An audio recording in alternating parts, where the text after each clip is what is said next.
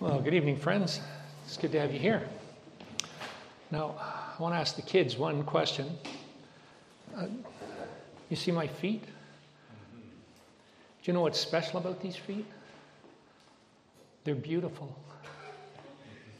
And why are they beautiful?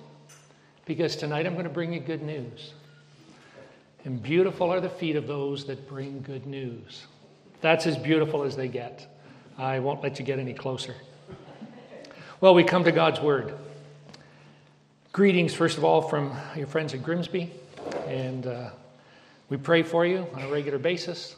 And we thank you for your prayers in return and trust that the Lord will continue to bless both our works as we seek to serve Him in this world. Well, turn to 2 Peter chapter 1.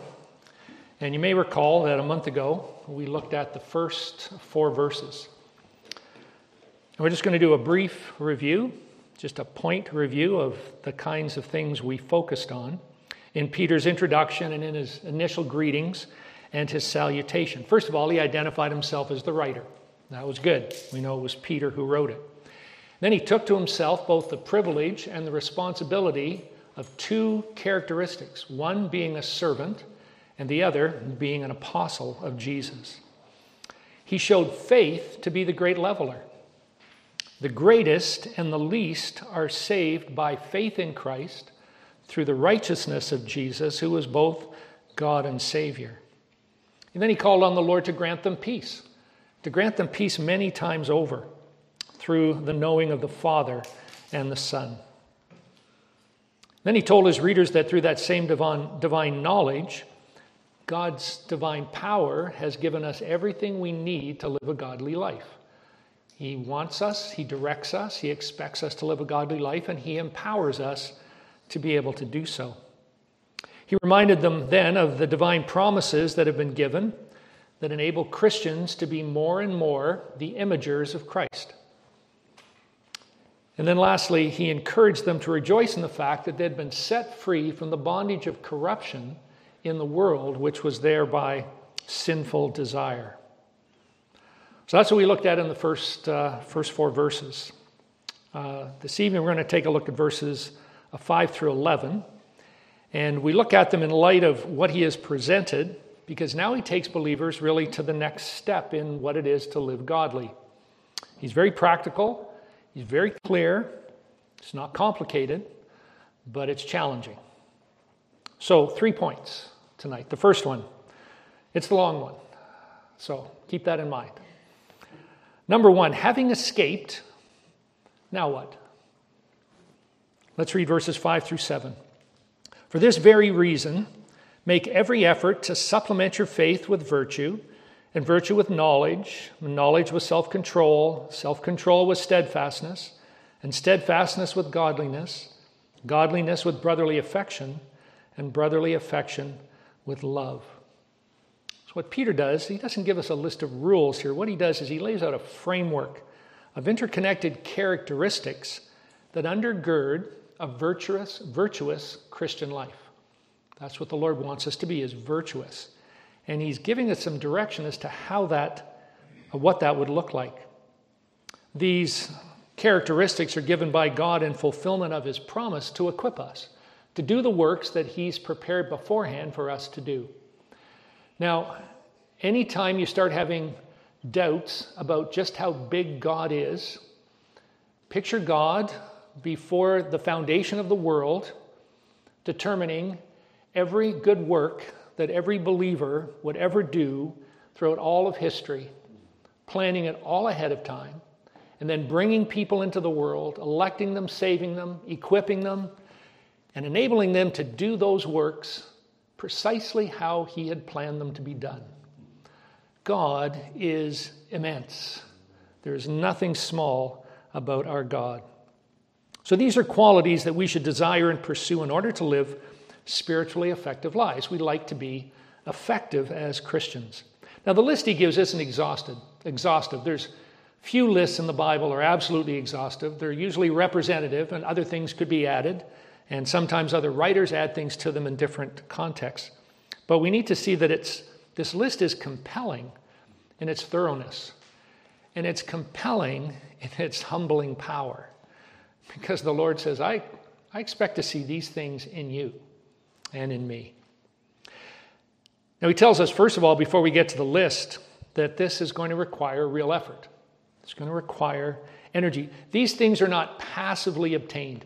There's very little in the Christian life that comes by us sitting in a chair out back and somehow drinking it in from the ethosphere. It's not how God works.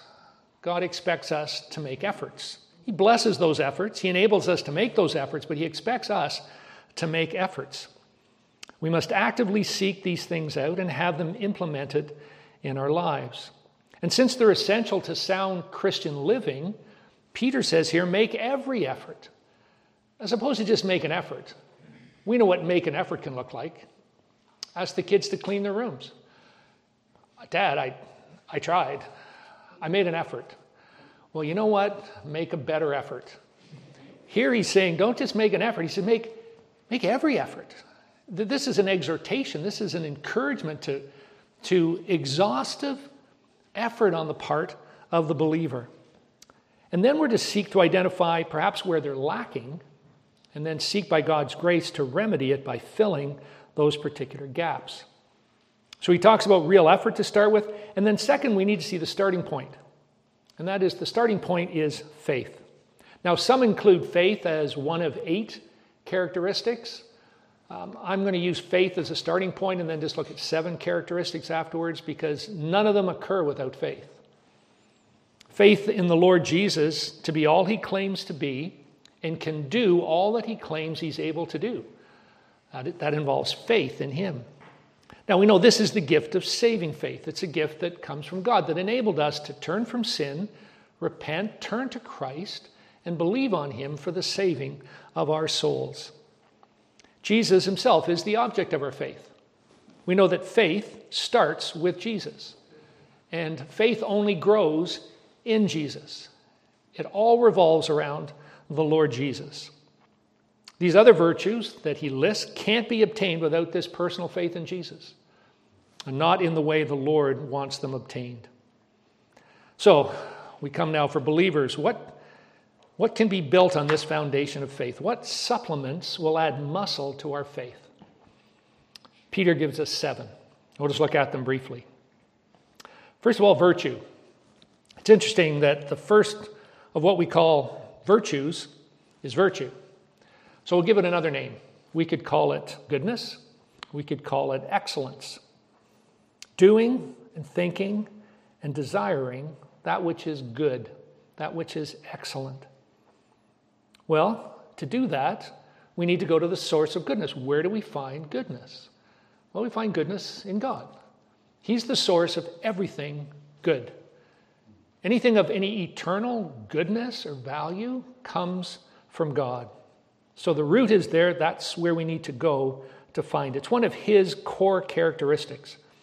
And it's a divine attribute that the Lord enables us to display and reflect to some degree, not to the degree of His Son, not to the degree of Himself, but certainly to a degree in this world we can display excellence and goodness and virtue.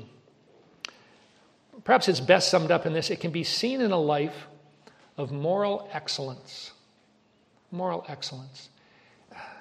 You recognize very quickly people who are morally excellent uh, or not. Uh, this is where we give the world no opportunity to think less of God's goodness because of our moral failings. Our concern sometimes is how we will look to the world. And if we fail, oh, won't that be embarrassing for us? Well, that may be true, but that's not the core. The core is that we don't want people to think badly of God. We don't want them to think badly of God's goodness or that He's incapable of this kind of goodness by our own moral failings. So we strive for purity and cleanliness. And that's not easy because we live in a dirty, sinful world. There's mud everywhere, there's mud within and mud without, and we battle all the time seeking to live purely and cleanly before God. So there's the idea of, of excellence and goodness. He says, add to that knowledge. Our minds need to be engaged in godly living. It's not just a matter of doing, it's a matter of, of thinking, it's a matter of understanding. We're to be a thinking, studying, wrestling, contemplative people with our thoughts. We're to be active in between our ears. We are. And the Lord enables us to do that well. So we strive to have correct insights with respect to people and circumstances by thinking and studying and wrestling. We, we try to please God by weighing up every situation, every circumstance, and weighing it up judiciously by looking at evidence and then being quick to hear and slow to speak, and oftentimes slow to judge. I'm not sure if you've ever heard the expression ready, fire, aim. It's unfortunate that that is like the life motto of some people is they shoot first and then they wonder, should I have? Well, Christians can't do that because God doesn't do that. That's, that's not what someone who knows God does. We need to be careful and watchful and judicious in the things we say and do. We're to be practical by using common sense. Common sense. Why do they call it common sense? They shouldn't. It's uncommon sense. It's what it is because it seems to be so rare. But it doesn't require a degree in anything to know sometimes what is right and what is wrong. And we know that when we look around the world today and we just go, that is so wrong. It is obviously wrong what they're saying and what they're doing. And we need to make sure we stand firm and we're steadfast when we come to those kinds of positions because the world is waffling. Oh, we just live in a waffling world these days. And so we need to use common sense in everything we say, we do, and think. Faith is strengthened through knowledge, especially knowledge of God. Knowledge of God the Father, God the Son, God the Holy Spirit. Anything related to the triune God will grant us a knowledge that enables us to live godly before our Heavenly Father. The, no, the more we know the Lord, the more we'll be able to live godly. Self control. It would be easier to talk about lack of self control because that's just more obvious. Perhaps you've lost control sometimes. I never have. Not that I can recall. The older you get, the more selective you can be in terms of memories. But it's not nice to see someone who loses control. Like, it's not. I can't watch videos of road rage. I can't. It's just, it's scary when people seem to literally lose their mind when it comes to something that has upset them. Well, lack of self control, certainly in a Christian's life, I think is the ultimate evidence of weakness. We look at weaknesses and strengths in Christians. Well, that's a, that's a definite sign of weakness. I understand the Greek word here pertained to the world of sport. It's the same word Paul used uh, in back in 1 Corinthians 9:25 when he says every athlete exercises self-control in all things. He was talking about the Greeks uh, who were preparing for the games. There were four sets of games in Greek culture. There were the Olympic Games and the Nemean Games and the Pythian Games and the Isthmian Games. ISTH. I just don't know who invented those four letters together. Two of them were held every two years in different parts of the country. And if you were going to train and compete in something like the Olympics, then you had to start training 10 months ahead of time. You left your job, wars shut down because the Greeks were always fighting each other amongst the city states. But they said, oh, the Olympic Games are coming up. Everyone stops fighting for 10 months and you had to train. If you didn't train for the 10 months, you didn't compete. You had to give proof that you've been training for that length of time. That's dedication It's dedication for the games. These are individuals who showed self control and they denied themselves pleasures and pastimes that they would perhaps normally pursue, all for the sake of excellence in a competing situation. They weren't controlled by external powers and pressures, pressures, but they committed to a regimen of exercise and training, taking control of their preparations with a focus on the games. They wanted to compete and to win. and what did they compete for? Well, in the Olympic Games, they competed, competed for a wreath, a little laurel wreath, a little crown on your head. Now, when you went back to your home city, uh, one particular individual who'd won a gold medal gold medal, had won, had won the wreath. Um, he went back and they knocked a hole in the wall of the city and let him go through it. And then they patched the wall back up again. So he was the only one ever to enter by that particular gate. One person got free um, haircuts and shaves for life. Uh, there were certain perks that you received once you got home, but ultimately it was just that wreath that you competed for. Well, Paul tells us we don't compete for a wreath, we compete for a crown, an imperishable crown. An imperishable reward is what we compete for. But we should exercise self control in a similar way, no less than these athletes. Another term we could use would be self discipline. And of course, the impetus for control doesn't arise from outside, but from within. That's why we call it self control and self discipline.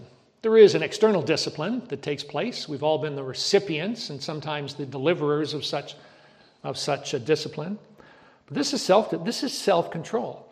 This is someone controlling their urges, their desires, even what they may feel at times are their needs.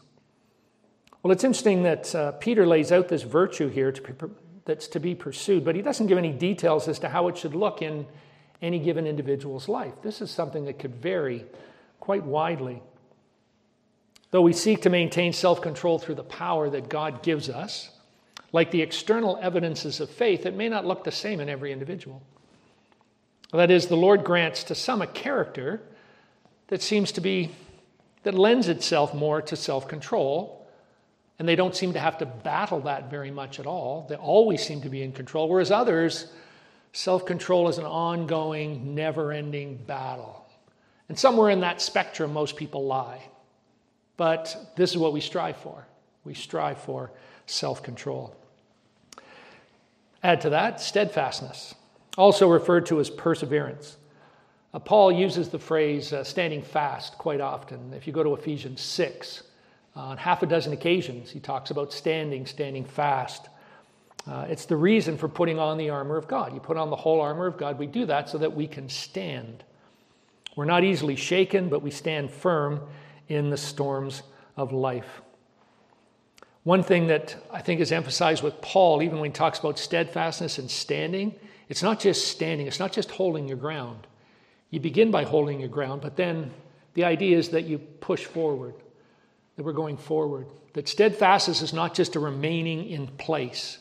Steadfastness is you start by that, but then you're moving forward. And that's what we're looking to do in our Christian life. One writer said this uh, this is the characteristic of a person who is unswerved from their, from their deliberate purpose and their loyalty to faith and piety by even the greatest trials and sufferings. I like that little phrase, unswerved. Right? To be steadfast is to be unswerved. The perseverance of the saints is one of the five Calvinistic claims when we come to the five points. But of course, we understand that even though we make every effort to persevere in trials, it's the Lord who ultimately preserves us. And we thank God for that. And He's the one who holds us fast. Still, we fight. Fight not to be moved from the clear doctrines of Scripture and the things that God has taught us, and not to doubt, but to apply them in our walk before God. And to that we add godliness. It's not the first time Peter's mentioned godliness, he mentioned it back in verse 3. The power is ours to live godly lives. You can quote me on that. The power is ours to live godly lives. Believers evidence godliness when we're fully conscious of God's presence in every circumstance. I found that to be really searching, that particular statement. Believers evidence godliness when we are fully conscious of God's presence in every circumstance. I tend to be more hit and miss. I, I think I'm more, when things get difficult, I call on God and sense His nearness. When things aren't so difficult, it's easy to drift. It's easy not to focus on Him. It's easy not to be thankful for everything that takes place. We take things for granted. Uh, we're guilty of presumption at times that the Lord, this is what He does. He looks after us. And so we just move on. But here we need to be aware of God in every circumstance. We live as Calvin sought to live. Carl mentioned it in his prayer, coram deo, which means in the presence of God. That's how he lived. And that's what he's telling us to strive for in this command of godliness. So, the challenge for us is to be godly in a wicked world, to display the attitude and characteristics of a person whose greatest desire is to please God through joyful, faith, joyful faithfulness and willing, submissive obedience. To that, brotherly affection, which we could also see as kindness. I was a big fan of one of the Cinderella movies, the one where she was in that magnificent blue dress. And there's a little thing her mother told her. Remember what her mother told her? Have courage and be kind. That was, that was her philosophy of life. Well, that's a decent thing when it comes to a Christian to have courage and to be kind. Because sometimes we have courage and we're awful to people. We're not kind. We're the opposite of kind. Even the way in which we present truths to people, we don't present them in a kind way. We don't present them in a way that shows love or gentleness or brotherly affection. We just sometimes we just hammer people, which is unfortunate because there's so much more to be gained by coming to someone uh, in a spirit of brotherly affection. So, in this, we're looking to be quick to help and to share, to welcome, to pray, to forgive, to rejoice, to weep. Even the youngest children recognize kindness, and we're asked to show it everywhere. It starts in our heart by caring and loving, it's expressed in our speech, how and what we say. And it's in our speech, it's often most recognized in how it is we judge. Because we can be, we can come down with the hammer when it comes to judgment. And uh, so, in the midst of this, we're called back by the Lord to say, listen, there, there needs to be kindness, especially when we're dealing with brothers and sisters in Christ. Well, then we come to the last one love. Uh, love is at the root of the great summary commands given by God and reiterated by Jesus. He was asked by that one man. We read in Matthew 22, 37 to 39, and he said to him, This is Jesus, you shall love the Lord your God with all your heart and with all your soul and with all your mind. This is the great and first commandment. And the second is like it you shall love your neighbor as yourself. And this is a deep and abiding love. This isn't a superficial love. If we're going to love God, it's a deep, passionate love. Well, that's how we're to love our neighbors. Even though this overlaps with brotherly affection, I think Peter puts this in here because he doesn't want Christian love to be restricted just to Christian families and the Christian world. When you talk about brothers and sisters, yes, there'd be an expectation that we would love one another. But he goes further than that. And he says, no, no, there's a world out there that just in some ways is dying for love. Um, I was convinced in all my years of teaching that one thing never changed with high school students, ever changed. There were two factors that I thought were constant. Number one, they wanted to know how do I fit in? And number two, does anyone care?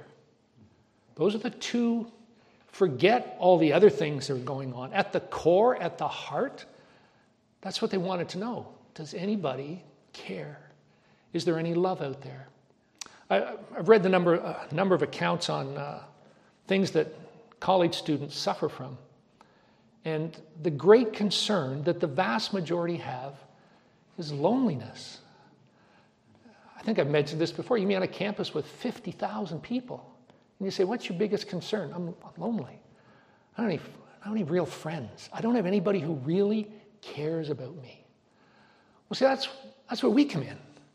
We should be the greatest carers on the planet. And so the world, what, what are we to be known by? We're Christians. We're to be known by our love.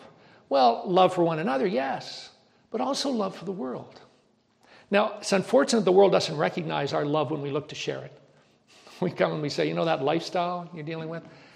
It's not a lifestyle that is approved by God oh, you're something phobic. Like you're, you're this, you're that, you're hateful, you're bigoted, you're narrow minded. You're going, no, I'm, I'm only telling you this because, because I love you.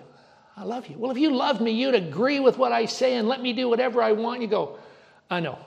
No, that's not love at all. That's, that's really the, the heart of hatred. It really is. So for us, we need to express the love and have it be seen in the world around us. Well, that's the first long point. Now we come to two briefer points. Number two, verses 8 and 9.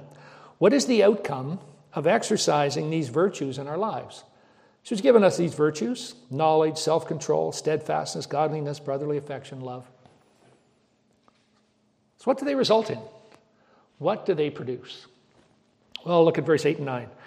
For if these qualities are yours and are increasing, they keep you from being ineffective or unfruitful in the knowledge of our Lord Jesus Christ. For whoever lacks these qualities is so nearsighted that he is blind, having forgotten that he was cleansed from his former sins. So, verse 8 Peter encourages his readers with a precious promise for obedience. Having these qualities, note especially in an increasing way, not in just a stagnant level way, but in an increasing way, will make us effective and fruitful in knowing the Lord Jesus. We saw back in the first four verses that Peter's very focused on us knowing God the Father and Jesus the Son. He wants us to know them intimately. And here he comes back again. He says, You do these kinds of things, these kind of characteristics in you, you're going to draw close to the Lord and understand things about His character and His person better than you ever have before. So, this is the reward of that. It's one of our chief goals in this life is to know the Lord Jesus better. That hymn, we don't sing it very often anymore. More about Jesus, would I know? More of his grace to others show. More of his saving fullness see. More of his love who died for me. That idea of more, more, more about Jesus. Now, understanding that these virtues don't have to be taken in order that they're given, doesn't always have to be this follows this follows this. Uh, there's this framework, there's this package uh, that comes together. They're all to be desired and they're all to be sought after. Now, one thing that can be really discouraging for kids is you're, you write a test of some kind and you get oh, 94. And mom or dad look at you and they go, oh, that's, that's great. So what'd you get wrong? I got, I got 94. That, okay, that's great, but oh, let's look at that other six. You know, and instead of rejoicing in this, we look at this, there's room for improvement. To be honest, guys, I've had, they weren't parents, they would be guardians uh, mostly of students from South Korea. So they're living in a house and someone's looking after them. And they come into my, my class for an interview and they have 99%. 99%. And she, the lady sits down in front of me with this little smile and she goes, I would like to talk about improvement. And I go, forget it. You're 1% off perfection. But no, no, what can, what can we do? Nothing. You can't do anything. No, no, no. What? Oh. Difficult.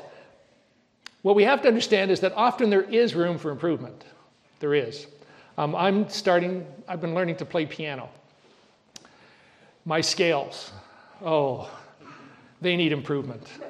All right? My left hand, my pedal foot, oh, we need improvement across the board. And I understand that. We need to understand that these things, these characteristics, can always be improved. We never max out in these things. We never have enough self control. We never have enough knowledge. We never have enough goodness. And that's not to discourage us. That's just to say that the Lord can take us higher and higher and higher. Because these things are to be ever increasing, they're to be growing in our lives, and we will grow with them. So, living out these virtues will have an impact on those around us, um, on believers and on unbelievers. Because I think these words, effective and fruitful, they're directly applied to knowing the Lord Jesus better. But I think we can expand on that and talk about how it applies to the broader aspects of our witness and our testimony in the world. people see these characteristics in us and they see them consistently and they see them developing and growing over time, it speaks volumes in terms of our testimony, in terms of what can be done under the power of the Lord. Not just, it's not us, but the Lord working through us and the people around us see these things, and the Lord can use that to draw them into his kingdom. So, friends, we need to be active, not idle. We need to be growing, not stagnating, certainly not declining. All right, spiritual, spiritual declension is an awful place to be as a believer. If you're a believer, it's not irrevocable. The Lord can pull us back from anywhere. But it's such a discouraging place to be and such a discouraging place to see other people in. But even just to stagnate, even just to stay the same. So you come to the Lord in prayer and you say, Lord, okay, Mark talked about these things. Where am I with self control? Like, is that, is that an issue for me? Maybe it's not. Move on to something else and say, oh, yes, yeah, that, that, that is an issue. Well, Lord, help me. Help me do this better. Help me live this out in my life in a more consistent way for the good of our own souls and for the spiritual benefit of everybody around us. In verse 9, Peter does what the writers often do they give the flip side of the coin, so to speak, uh, the opposite perspective. And he warns, of, he warns us that a neglect of these virtues leads to a loss of spiritual sight, resulting in what? A declining awareness, declension, of what a believer owes the Savior, especially in the realm of sins forgiven. I don't think this is an accusation he's making to the people he's writing to. I think it's just an observational warning. Being nearsighted, I understand from the Greek word, has to do with being myopic, where you can see things up close, but you can't really see things in a distance. They're fuzzy, furry, they, you can't really make them out. So, an individual who has this spiritual lack of sight is able to see the things nearby, which are the things of the world. They can see the world clearly. But spiritual things, important things, godly things, they become difficult to focus on. They become blurry and they become a challenge to pursue. This is spiritual blindness. It starts with a declining eyesight, but it can lead ultimately to an absolute blindness. And in the end, if you can believe it, it results even in forgetting the grace of Jesus that cleansed us from sin. That's what he's saying here. He said it becomes so blind that you forget. You can't even see or remember, let alone appreciate the fact that Jesus cleansed us from our sins. So it's terrible end results, and it's something we need to avoid by pursuing these particular characteristics. Now, when a believer, however, by God's grace, is exhibiting these virtues in an increasing way, what does that do? Well, there'll always be a looking back in gratitude. There will always be a looking back and saying, Lord, thank you. Uh, when we come and we're walking well with the Lord, there is this open confession before God.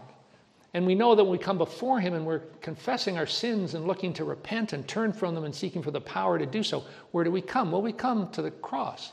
We remember Christ upon the cross. The thing that strikes me most when I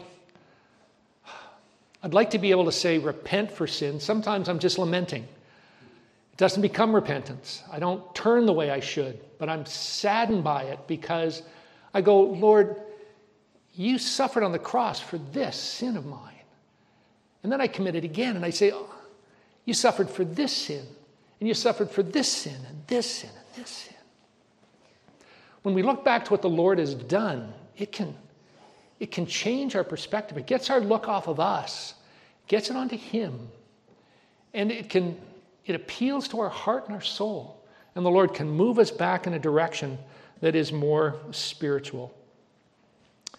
Well, this produces, I trust, as you look back, an appreciative, an ongoing gratitude to God through a thankful spirit where we rejoice in the Lord's work and we praise Him ongoingly for His grace and His mercy in cleansing us from sin. Oh, we never move far from the cross when it comes to dealing with our lives. Third point, last point, verses 10 and 11. Assurance that your calling and election is true. Assurance. Verses 10 and 11. Therefore, brothers, be all the more diligent to confirm your calling and election. For if you practice these qualities, you will never fall. For in this way there will be richly provided for you an entrance into the eternal kingdom of our Lord and Savior, Jesus Christ. So here we have Peter's conclusion to his exhortations regarding the promises that God has given and the virtues that he builds in us.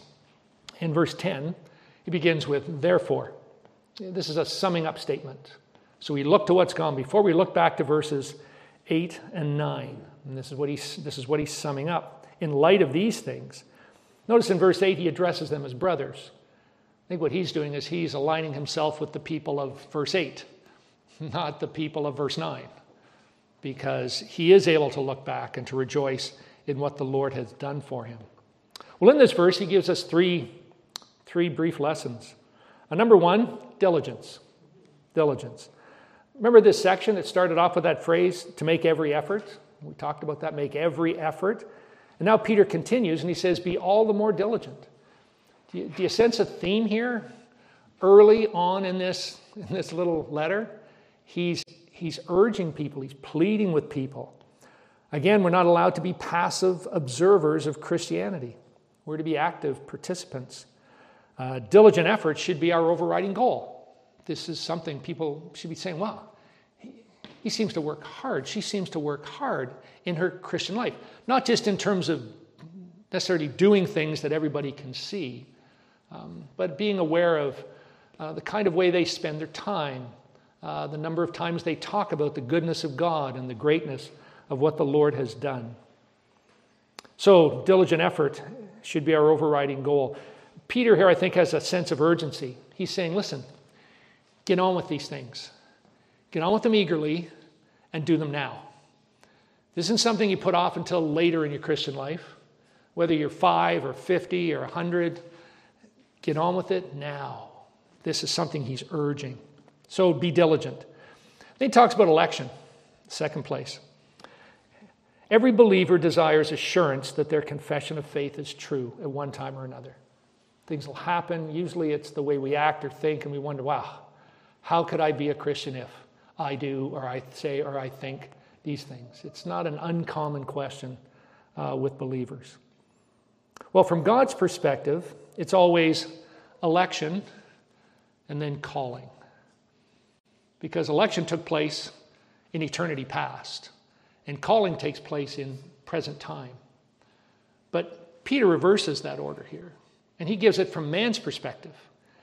Because from our perspective, we're first called. And then we look back and go, oh, I was one of the elect.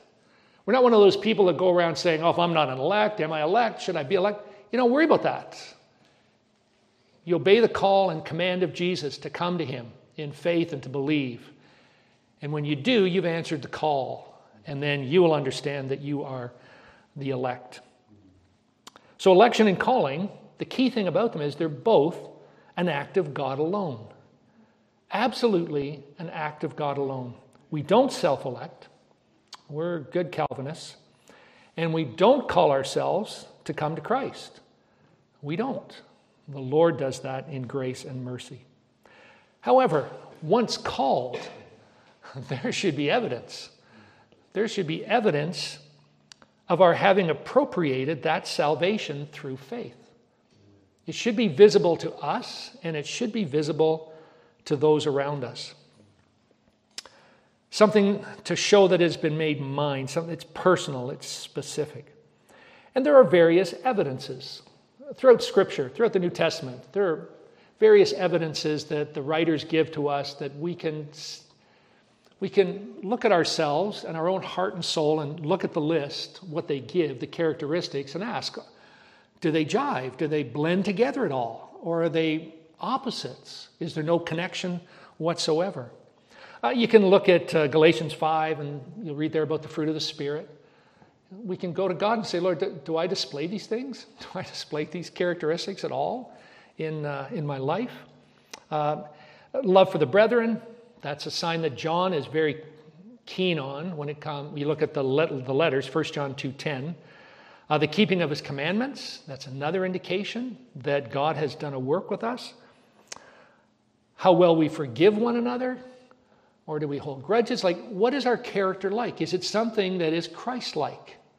And if it is, and we see that and God reveals it to us, that should be a great encouragement to us and give us assurance that, yes, as Pastor Dempster would say, the root of the matter is in us. The root of the matter, that it's, it's grounded in salvation in Jesus Christ. Well, here Peter is teaching that these virtues he's listed must not only be seen to exist, but they have to be pursued with effort and with diligence so that they grow. Seeing God develop these in our lives in an ever increasing way helps confirm in our hearts and in the hearts of others that He has indeed saved us and that we are indeed a child of God. It's one significant way that the Spirit Himself bears witness with our spirit that we are children of God. Romans 8, verse 16. See, the Spirit is the one who confirms it. And He, one of the ways in which He confirms it is through the development of these kinds of characteristics. And we see them developing, we see them growing, and we look back and we say, Thank you, Lord. I couldn't have done this on my own. This is a work of God. And it gives us assurance and it gives us peace. And lastly, in this verse, the third point is established. This again being steadfast in the midst of any trial or challenge. He says this practice these qualities, you'll never fall. Wow, there's quite the promise. Practice these qualities, you will never fall. Well, I'll suggest we may stumble, we may be tripped up at times, but with these qualities present and growing in our lives, God will enable us to stand, and having done all, to stand. And we'll experience a profound sense of assurance as we see God working in our lives for His glory and for the good of others. Well, that brings us to our last verse, verse 11. Any who have watched The Mandalorian? Mandalorian people here? Oh, come on. Okay. They have a mantra. When they've done they do something that's Mandalorian like, they say, This is the way. So the Mandalorians say all the time, This is the way. Well, Peter comes and he says, You know what? This is the way. This is the way into the eternal kingdom of God. And we thank him for that. The way into the eternal kingdom of our Lord and Savior, Jesus Christ. Having come to Christ in faith, evidenced in part by the pursuit and display of these excellent qualities, there will come a day when we enter his eternal kingdom. A man named John Bengel, never heard of him before, but he wrote this, talking about entering into the kingdom. You may be able to enter, not as having escaped from a shipwreck or from fire, but as it were, in triumph because of God's grace. As His children, God lavishes gifts on us to make our entrance one that is richly provided. Now, again, picture, picture this. Our sister Hetty, just gone to be with the Lord. And I would think primary sole focus of breathing her last here and opening whatever eyes the Lord allows in, in heaven at this point.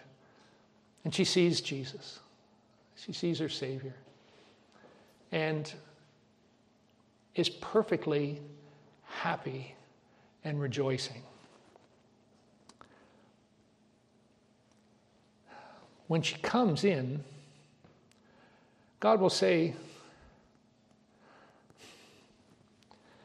Say, well done, good and faithful servant. And why? Because the works she did, God prepared. In doing them, it was by his power and through abilities that he gave. And whatever good came out of it was the result of God's bringing good out of it. It's all God. And yet he says, Well done. That's grace. And that is mercy. And Peter says, This is the eternal kingdom that we're going to walk into. And it will be glorious. I believe here his focus is probably on the new heavens and the new earth where righteousness dwells. And um, after the funeral for Hetty, I went and stopped by the graveyard. I don't go by the cemetery very often where Mary Lynn's buried because, to be honest, I feel like an idiot. I stand there and I go, like, I'm not going to talk to her because she's, she's not there. I believe she's totally ignoring me. Like, she's all caught up in the things of heaven. Like, why? And then I stand there for about two minutes and I go, okay, I guess I'll, guess I'll go now. Eh, it's the strangest thing. But there'll come a day when I enter through the gates. That'll be different. Then there'll be much to say and much to praise God for. Well, we look forward to this eternal kingdom. Well, friends, we have a week before us, a week in front of us. Let's make every effort. Let's be diligent to see these virtues growing in our lives so we can be effective and fruitful in knowing God and in our efforts of testimony with the world. And we can encourage and exhort one another as we walk that path that leads to glory together. Let's pray. Our Heavenly Father, we, we thank you for your word. We, we thank you for those that penned these words. Uh, but even that, Lord, was by the guidance and power of your Holy Spirit. The word is all of God, the word is all about God. The word itself, the living word, is God. So we praise and thank you, Lord, that we can study and examine and explore, but we pray it may not stop at some academic exercise. Lord, that we may not just be satisfied with just a little bit of knowledge, but that, Lord, through your power, through your grace and mercy, through your wisdom and your providential, sovereign working in this world, you will help us to grow in these things, Lord. So we can look back and say, Oh, I see the hand of God in my life. Thank you, Lord, for saving my soul in Jesus. We ask these mercies in Jesus' precious name. Amen.